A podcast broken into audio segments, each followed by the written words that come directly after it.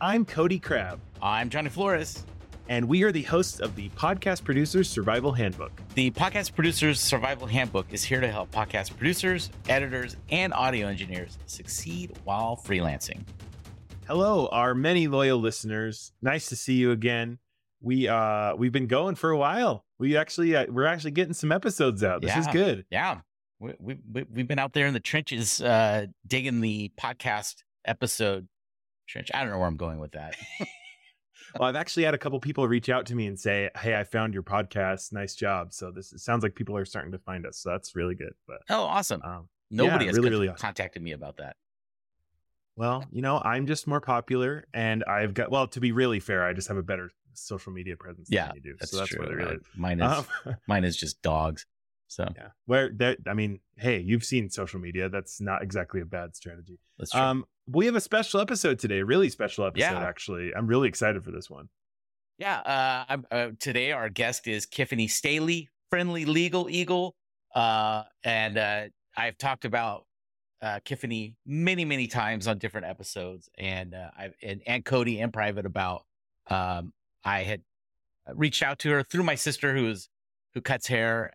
Kiffanie specializes in entertainment law, would you say? I like to say creatives, mostly because I don't do television and some of the what's traditionally grouped into entertainment, kind of the bigger category. But yeah, so artists and creatives is more like that small business kind of niche. Yeah.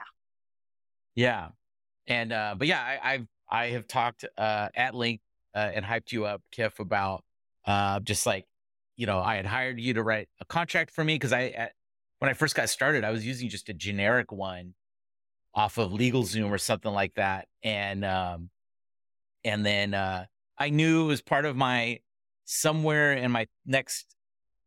3 to 5 year stretch. I was like, I got to find an attorney that can write me a legit contract because I know I'm not covering my butt and I know I'm not covering my my clients' butts. There's a lot of butts that needed to be covered.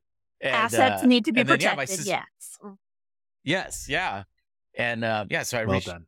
We're going to get along just fine. That is the subtitle of my book, How to Protect Your Ass, parenthesis ETS, Without Legal Confusion. Oh. Yeah. That is so good. Part of the reason I was like, Johnny's like, hey, should I reach out and see if she'd be willing to do an episode with us? And I said, yes, because I want to ask her all the questions. Forget our audience. I just want my personal questions answered. Yes. So yeah, I probably will have a lot of the questions that our audience would have. So that's really good.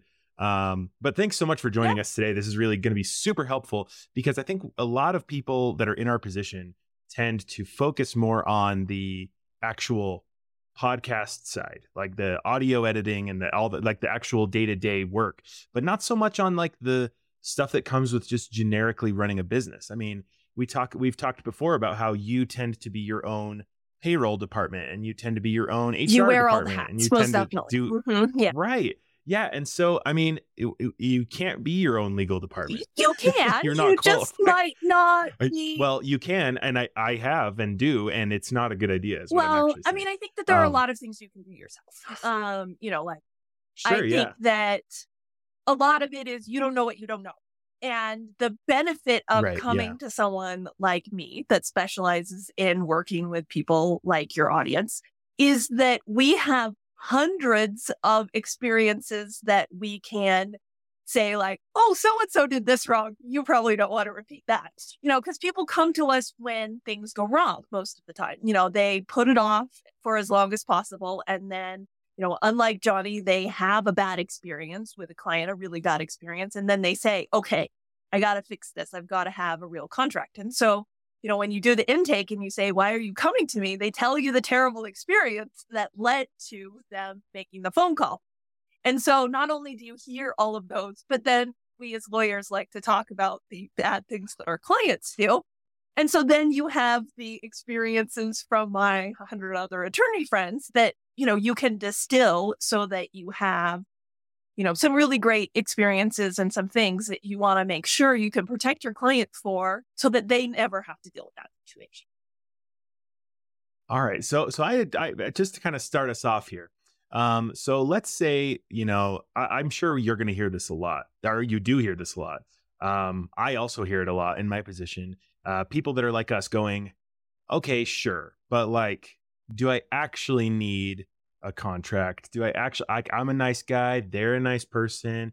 Like, we can work something out, you know? So what would be your response to someone that said, I think I can get by without it and avoid all this expense of an attorney? Like, what would you say is some of the advantages? So I would say that you're creating a contract, not because you think the other side is going to screw you over, but because you want to make sure everybody's on the same page.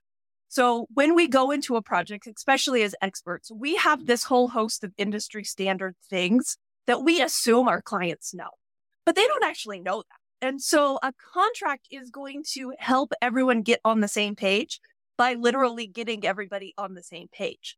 So we don't literally need, they've signed the same page. Like, and I like to tell people, like, a contract doesn't have to be a 20-page thing stuffed with legal jargon. You can form a contract by having a call with a client, sending them an email afterwards that says, here's a bulleted list of everything we talked about. This is what the scope of work is. This is what payment's going to be. This is how our relationship's going to work. Hit reply if you agree and say yes. They hit reply and say yes. That's a formal contract I can take to court and enforce. Oh. It doesn't have to be, yes, it's nice to have a more formal one that clients sign that has the legal jargon in it that protects you from some of these other things that could go wrong down the line. But that's all you need to have a valid contract that I can take to court. And so mind blown. I didn't know that. Yeah. Not me either. Well, and it makes sense because that's kind of how we treat it as professionals. Like, we'll go, no, you agreed to, like, we act like it is a contract, whether it's that formal or not. And so a simple email exchange. Now, you need them to say yes. You need that reply of that agreement, because basically all a contract is an offer. I will do X for Y, an acceptance of that exact offer. Your client saying, yes, that sounds good. And then a promise to exchange things of value. You promise to deliver your services. They promise to pay on the schedule that you've outlined. That's all that's necessary. That's the only three elements required under contract law for a valid contract. Certain kinds of contracts have to be in writing to be valid. That's why, and then we don't have the he said, she said. That's why I always say, let's just shoot it back to them in an email. Because again, the whole point of the contract is to get everybody on the same page. And so if you just leave the conversation with one understanding and they leave the conversation with another understanding, then we're never going to find that out until it's too late and the relationship starts to sour. So that's why just following it up with that little brief email. I mean, even if it's just like, we've got an ongoing contract and this is going to be a new scope of work for, like, this is, you know, a new little sub project you want me to work on. Here, the scope of work is going to be this email. Here, we just talked about it. This is what it's going to be. We're going to add it to our existing contract. That's all we really need in order to have it. Because again, why we're having contracts is not because we're going to get screwed over. It's because we want to have long-term relationships with people, successful relationships. And so we need to make sure we're on the same page and not unintentionally disappointing our clients because they had an unrealistic expectation or an off-base expectation about what we were going to do. Yeah. And see, I think a lot of people can kind of, the right kind of person does kind of end up getting away with not having a contract for a while because you are very clear and you can communicate well. I think not that you don't need a formal contract, but like, I think people tend to get away with it more when they are extremely clear about their expectations and what they're offering and stuff. So, I mean, I'm going to ask two questions in a row, Johnny.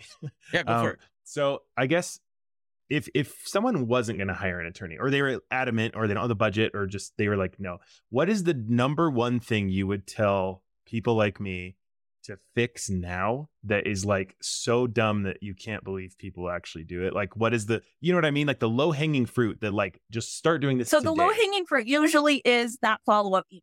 That let's make sure that documentation and that the call to action of that is hit reply and say yes if you agree. That's the low hanging fruit. That's the easy, simple thing you can take away from today of like, this is one thing that I can do to improve my business. Is bulleted out have them hit reply and say yes, and then document somehow, save that in a place, print it as a PDF, save it in a place, do something so that you have a record of it. That's the super low hanging fruit. That is so true. And I think, I mean, this is what I do with clients. This is a little tip for anybody that I have a really bad memory. And so what I tend to do is I'll like transcribe every single call that I'm ever on. I'll record it and I'll transcribe it. And then I'll throw it in like an AI and be like, summarize this call. Right. And then I'll send it to the client in an email and be like, here's everything that we talked about bullet by bullet.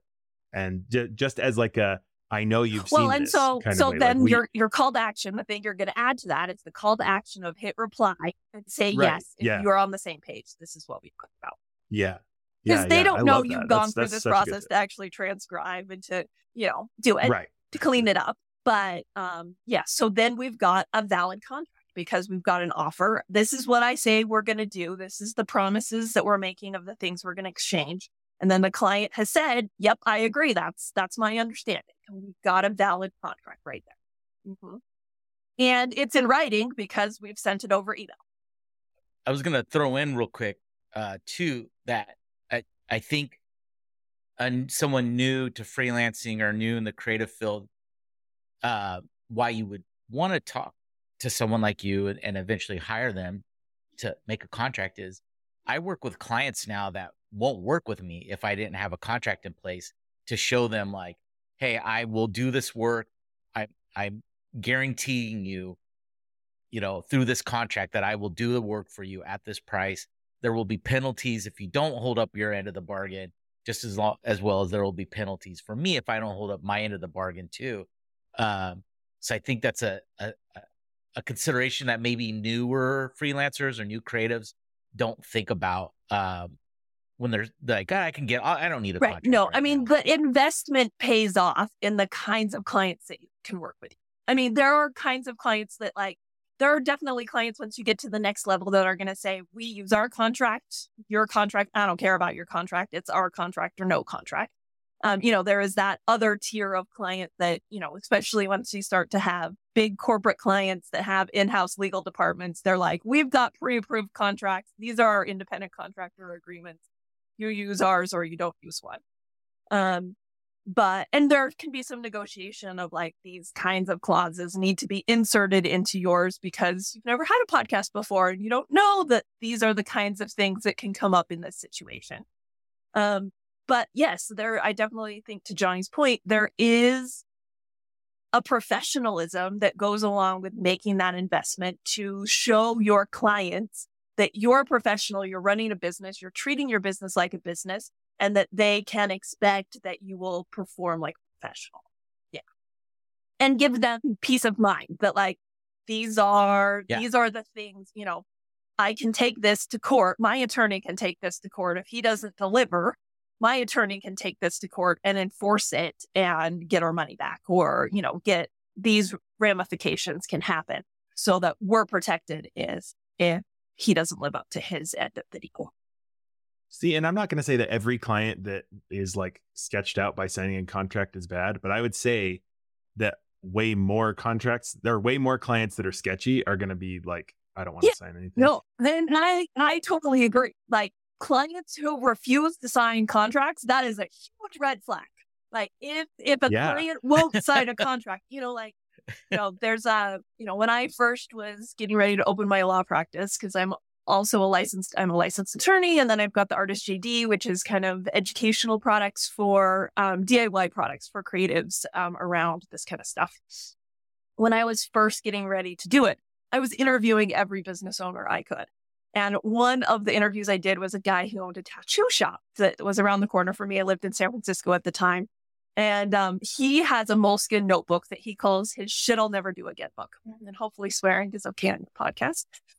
It's totally fine. If not, you can bleep that out and people will know what it is. But so when I opened my firm, he gave me my own shit I'll never do again Moleskine notebook. And in it, he wrote down all of those lessons that you learn. And so in there, I've got so many things that over time I've realized are red flags in clients.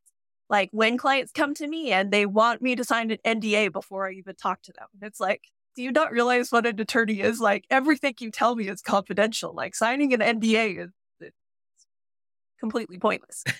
Like certain things, like when, like I do all my work as a flat fee and people, the full amount is due up front. And, the people who really want to like bargain and negotiate and do all of that kind of stuff, it's like, I can tell you're going to cause problems and we're not going to be able to work together very well. And so I've got all these red flags over time. And one of them is like when people don't want to sign a contract, I actually have the excuse of saying, California State Bar requires me to give you a contract and you to sign it if our engagement is for more than $1,000, period. It's required by my ethics rules. I have to so you either sign one or you don't. But, you guys don't have that excuse. And so, but clients who really push against it, like they're pushing against it because they don't want to hold up their end market. Yeah. Or they don't know how standard it is. Like they're either are like planning on skipping out, or they're just like they don't really get the right process, and so it might be a little more like, it's a lot of education. I think of like talking to the client of like, I'm not doing this because I'm trying to lord over you, or I'm trying to like force a way of working. I've found, because I'm a professional, I've found that, these are the ways that we can make our working relationship easier. And so a contract is just one of those pieces that's going to give you the information necessary to let us have a smooth working relationship. That's all I'm trying to do here. So it's not that I'm trying to force you into something. It's not that I'm trying to pass a fast one on you. It's that I don't want to unintentionally disappoint you. And so a contract is one of those ways that I make sure that you understand what I'm in charge of and what I need from you for this to be successful. Man, you can tell you've done this before, because like that specific wording for more than a decade, and I clearly figured out how to say that specific wording is very... that would be very convincing to me if I didn't know, because I like that you're bringing them into it. Like, no, this is for and you that too. Is like, number what if one I don't negotiation do tip. Yeah, that nobody ever that, so that nobody ever talks about. You always figure out a way to spin it so it's in their best interest. So why is signing this contract in their best interest? So that they can hold you accountable if you don't hold up your end of the deal.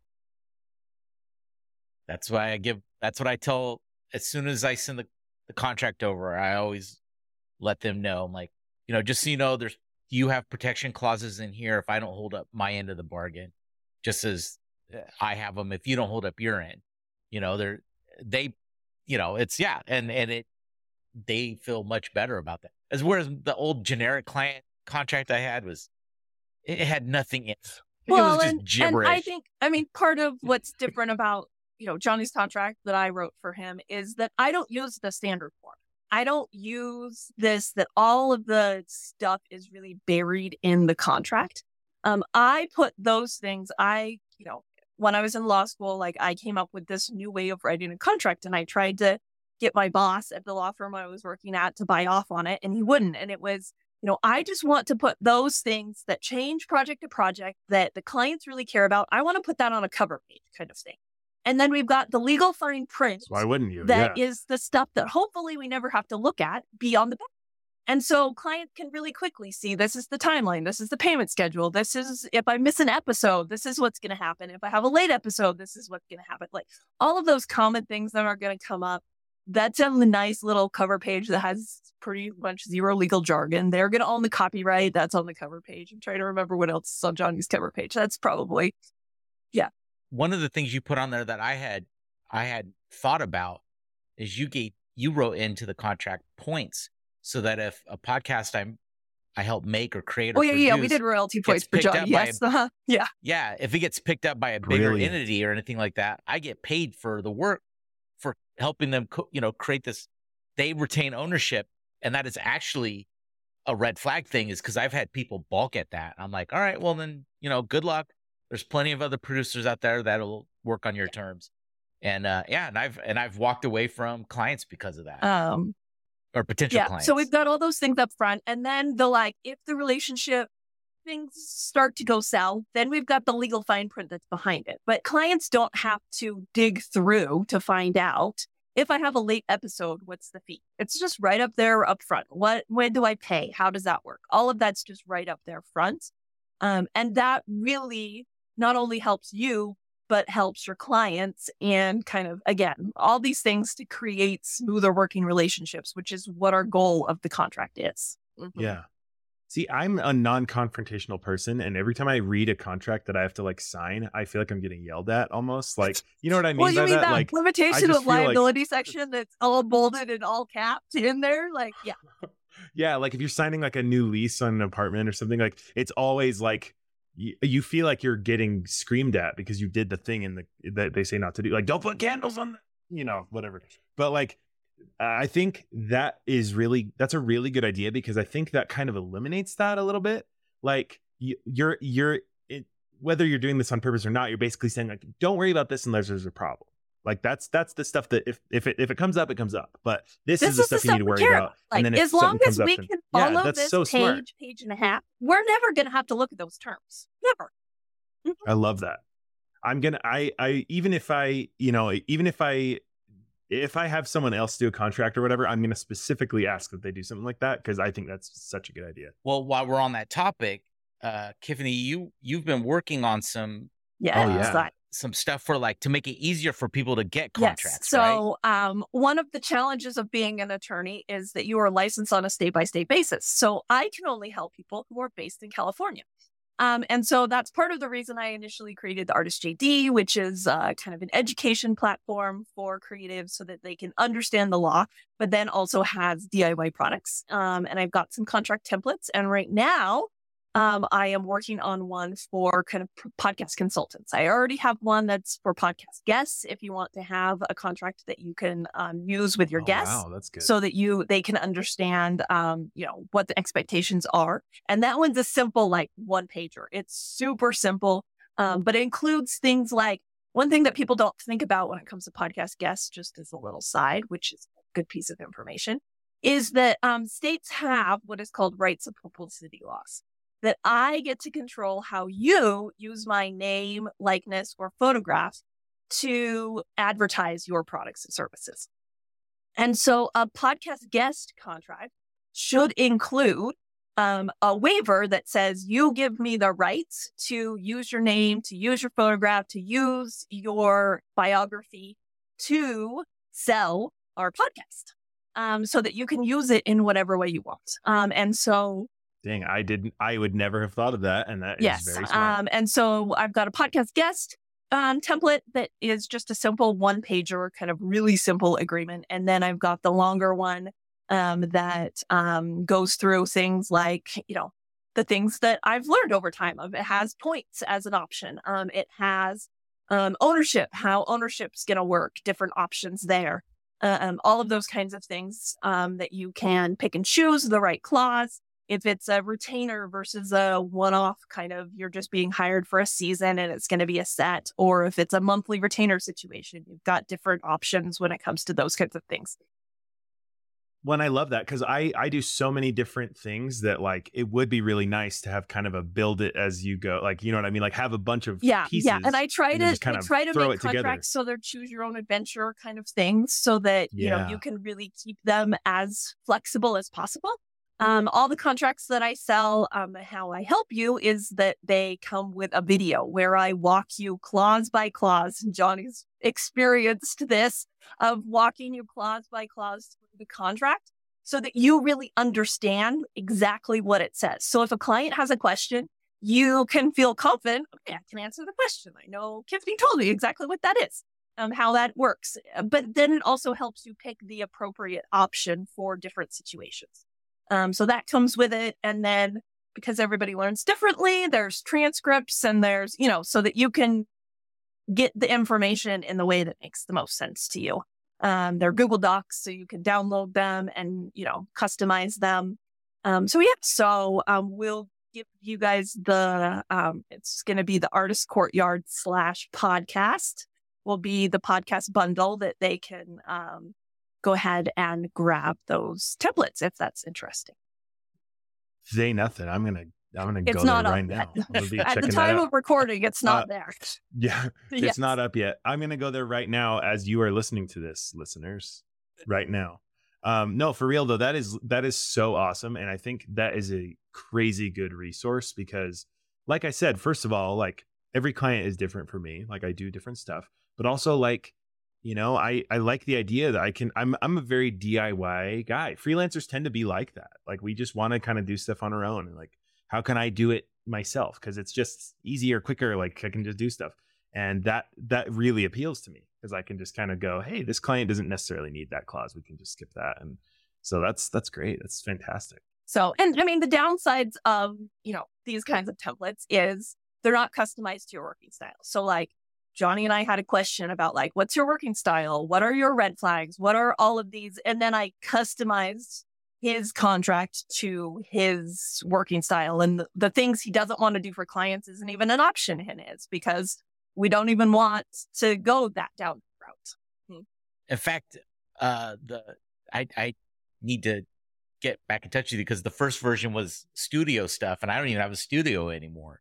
You know, that was part of it. I do everything remotely now. Yeah. So, so things change, things update. Yeah. So, and you know, like one of the things that I do that's a little different is that once I write your contract, I let you use it for a while and then you can come back to me and I will do a round of edits to it to make sure that it actually works for the way you work in things. So all of these little tricks I've learned over the years to make the process a little bit smoother because I can't write a perfect contract the very first time. Like until you get the contract out in the real world, I'm never going to have, in my opinion, the perfect contract because, you know, I'm making these guesses and assumptions about based on what you've told me, your working style is and who your clients are and where their pushback is going to be and those kinds of things.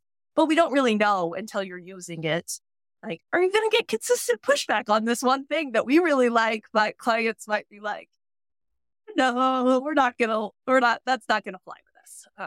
Or, you know, pandemics happen or situations change. You know, like I moved. That's true. You know, in 2020, I moved into my RV full time and now I travel around the Western United States with me and the dog and the RV. And so the way I have to work with clients is different. And, you know, so like life changes and then, you know, our contract doesn't work for us anymore because of lifestyle and choices and those types of things. Technology changes, the work environment changes, you know. So many things evolve and change. So I've actually thought I should probably throw a clause in my contract that says that I'm allowed to use AI because that's a whole can of worms right there. Like there's so many considerations that I've thought of, like that I'm a little bit like I'm upfront with my clients, but I don't necessarily tell them every little thing. And it might be nice to just be like, well, I did tell you this, like on the back side where, you know, so. Yeah. And AI that's a whole. Its own whole ball of wax. Oh yeah, we are planning a whole episode about that, and I can't wait for it because that's going to be fantastic. It's going to be me talking at Johnny for 30 minutes. Is what pretty much going to be. But, well, Kiffanie, if I mean, you've given our listeners and Cody and me so much to think about, so many considerations. Like, if people want to follow up with you, if they want to follow you on social media, if they want to reach out, get these contract templates from you? Like, how do they go about contacting you and following you? So the artistscourtyard.com/podcast is where you'll find all of those. The artistjd.com is like my main blog and those kinds of things. And I'll have a link from that podcast page so you can find it. I'm not too much of a social media person. I do have the handles, the Artist JD on Facebook and Instagram. And I am myself, Kiffanie Stahle, on LinkedIn, but I don't really post all that much. That is definitely one of the, like, you know, moving into your RV and having to simplify your life, you know, living in a 22 by 8 foot area, you really have to simplify your life. I'm not glad that sounds like my ideal situation. Like I could talk to someone for a whole hour. My ideal situation is like sitting out off the grid. And so, you know, internet is less reliable. And so, you know, social media was just one of those things that went kind of by the wayside. And then I realized like it didn't really impact my business and I didn't really miss it. So I have some like auto schedule things that go out, but I don't do too much on it. That's it. It's cool. Yeah. Well, thanks so much for joining us again. Thank you. Johnny said, that was amazing help for both of us and for I'm sure our listeners as well. And as always, if you guys want to reach out to us, we are at podcastsurvival@gmail.com. And I'm at codycrabb.com. That's my website. And Johnny, where can they find you? Florespodcastproductions.com. Or if you want to shoot me an email, Johnny at florespodcastproductions.com. That's the one. Thanks so much. And this is, I don't know how to end now because I just felt like I did. So take it away, Johnny. Yeah, thank you, Kiff. Really appreciate your time. And it was money well spent hiring you to write that contract. I would do it again. And I always recommend people, I don't know if anybody, if you had any work come through from my recommendations, but I talk about you all the time in like our peers and professional circles. I the first time I met Johnny, I think you came up in the first hour that we talked. Yeah. So if that's any, well, if you refer to anyone, it's secret, so I can't tell. They can tell you, but I can't tell you. So yes, client confidentiality. Good point. Cool. Yeah, thanks again, for your time. Appreciate it. We'll catch you later.